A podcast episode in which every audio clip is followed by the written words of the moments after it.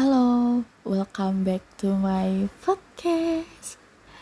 Ini tuh lagi genjer-genjernya aja ya, aku up di Anchor karena kemarin udah ada announcement lewat email dari Jeff kalau untuk tanggal 5 ya besok itu Anchor bakal ada apa ya mungkin di upgrade ya sedikit down di jam tertentu makanya kita nggak bisa uh, up atau terbitkan podcaster kita gitu.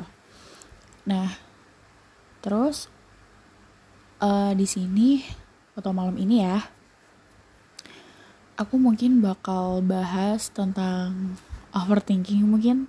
Siapa yang biasanya overthinking? Ya, aku, aku, aku, aku. jadi tuh kayak apa ya? Overthinking tuh bener-bener jadi kelemahan untuk semua orang menurut aku bukan lelah fisik aja nantinya, termasuk akan lelah mental juga. Rasanya tuh bener-bener menakutkan. Jujur, aku suka overthinking sampai ngebuat aku harus nangis saking takutnya dan ragunya ke diri aku sendiri. Inilah yang bener-bener melemahkan aku sejujurnya. Sendiri, sendiri, dan berjuang sendiri. Bukan gak ada temen, tapi hanya saja perihal seperti ini memang yang menemani ya hanya diri sendiri gitu. Yang merasakannya aku sendiri dan yang menenangkan ya aku sendiri juga. Rasanya bener-bener hebat dalam melemahkan diri ini. Kadang juga butuh ucapan menenangkan kadang butuh ucapan untuk kuat. Namun sadar mau sepanjang apa pun cerita agar bisa meyakinkan, mau seberjuang apa pun diri untuk meyakinkan, jika emang orang gak mau peduli ya ujungnya emang bakal sia-sia gitu. Overthinking sejujurnya hanya bisa dikelola oleh diri sendiri. Orang lain hanya bisa bertindak sebagai penenang dan support. Tidak terlalu menjamin begitu banyak akan tetapi setidaknya bisa membantu sedikit. Bener nggak? Tapi yang mendominasi memang diri sendiri yang bisa mengatasi, yang bisa menyelesaikan, yang bisa menenangkan. Semua itu bergantung kepada kita sendiri. Dan jujur, menenangkan diri sendiri itu jadi hal yang benar-benar sulit. Harus sendiri, berjuang sendiri, ya enggak? Terlihat seperti kuat, namun nyatanya begitu menyedihkan. Dan hal yang pasti, overthinking sejujurnya hanya sebagai usaha yang melelahkan untuk yang tidak pasti. Nah, dan di sini aku juga mau ngomongin tentang pendewasaan ya mungkin karena di sini umur aku juga labil-labilnya memasuki masa dewasa.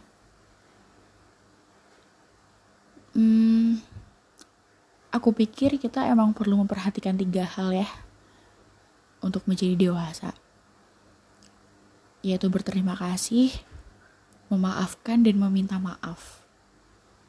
Mungkin hal sepele ya, namun maknanya sangat indah.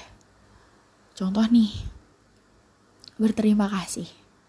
Itu menunjukkan bentuk menghargai yang kadang dilupa banyak orang.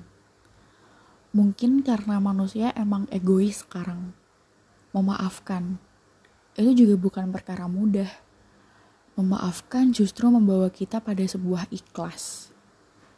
Kadang hanya ucapan yang kadang hanya ucapan saja yang membuktikan, namun pada hati justru berbanding terbalik. Sering nggak kayak gitu? Ya kan? Nah, lalu meminta maaf. Meminta maaf jika emang ada salah namun barangkali banyaknya manusia egois sekarang hingga kata maaf aja tuh jadi jarang untuk diutarakan.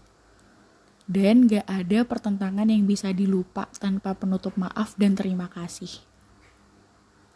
Mungkin bisa dilupa, bisa lega, namun meminta maaf secara terang-terangan bisa memberikan kelegaan hati yang menurut aku perasaan itu justru lebih indah. Maafkan juga perihal yang telah menyakitimu. Sesakit apa pun yang kamu rasakan, tidak inginnya kamu rasakan. Trust me, kamu hanya perlu kuat menghadapinya. Kamu hanya perlu yakin untuk melaluinya. Karena semua yang kamu hadapi akan berlalu. Semua masalah gak bakalan kok buat stuck di hidup kita. Menjadi dewasa, kita hanya butuh kuat. Walaupun menjadi dewasa artinya kita menyendiri. Bener gak? Kita tuh fokus pada diri kita sendiri. Juga pada respon diri sendiri kepada orang lain jika ada yang ingin menyakiti, itu urusan mereka. Disakitin, ya gak apa-apa, itu hak mereka. Hak kamu adalah merasa tidak disakitin. Makanya, untuk apa pun itu, kamu perlu tenang dan memperhatikan emosi kamu. Karena ego sangat dengan dengan yang namanya hati. Menjadi dewasa itu juga bukan perihal yang singkat akan menjadi perjalanan panjang rasanya. Jadi, berusahalah untuk berbahagia dengan membahagiakan dirimu sendiri. Iya, kamu sendiri.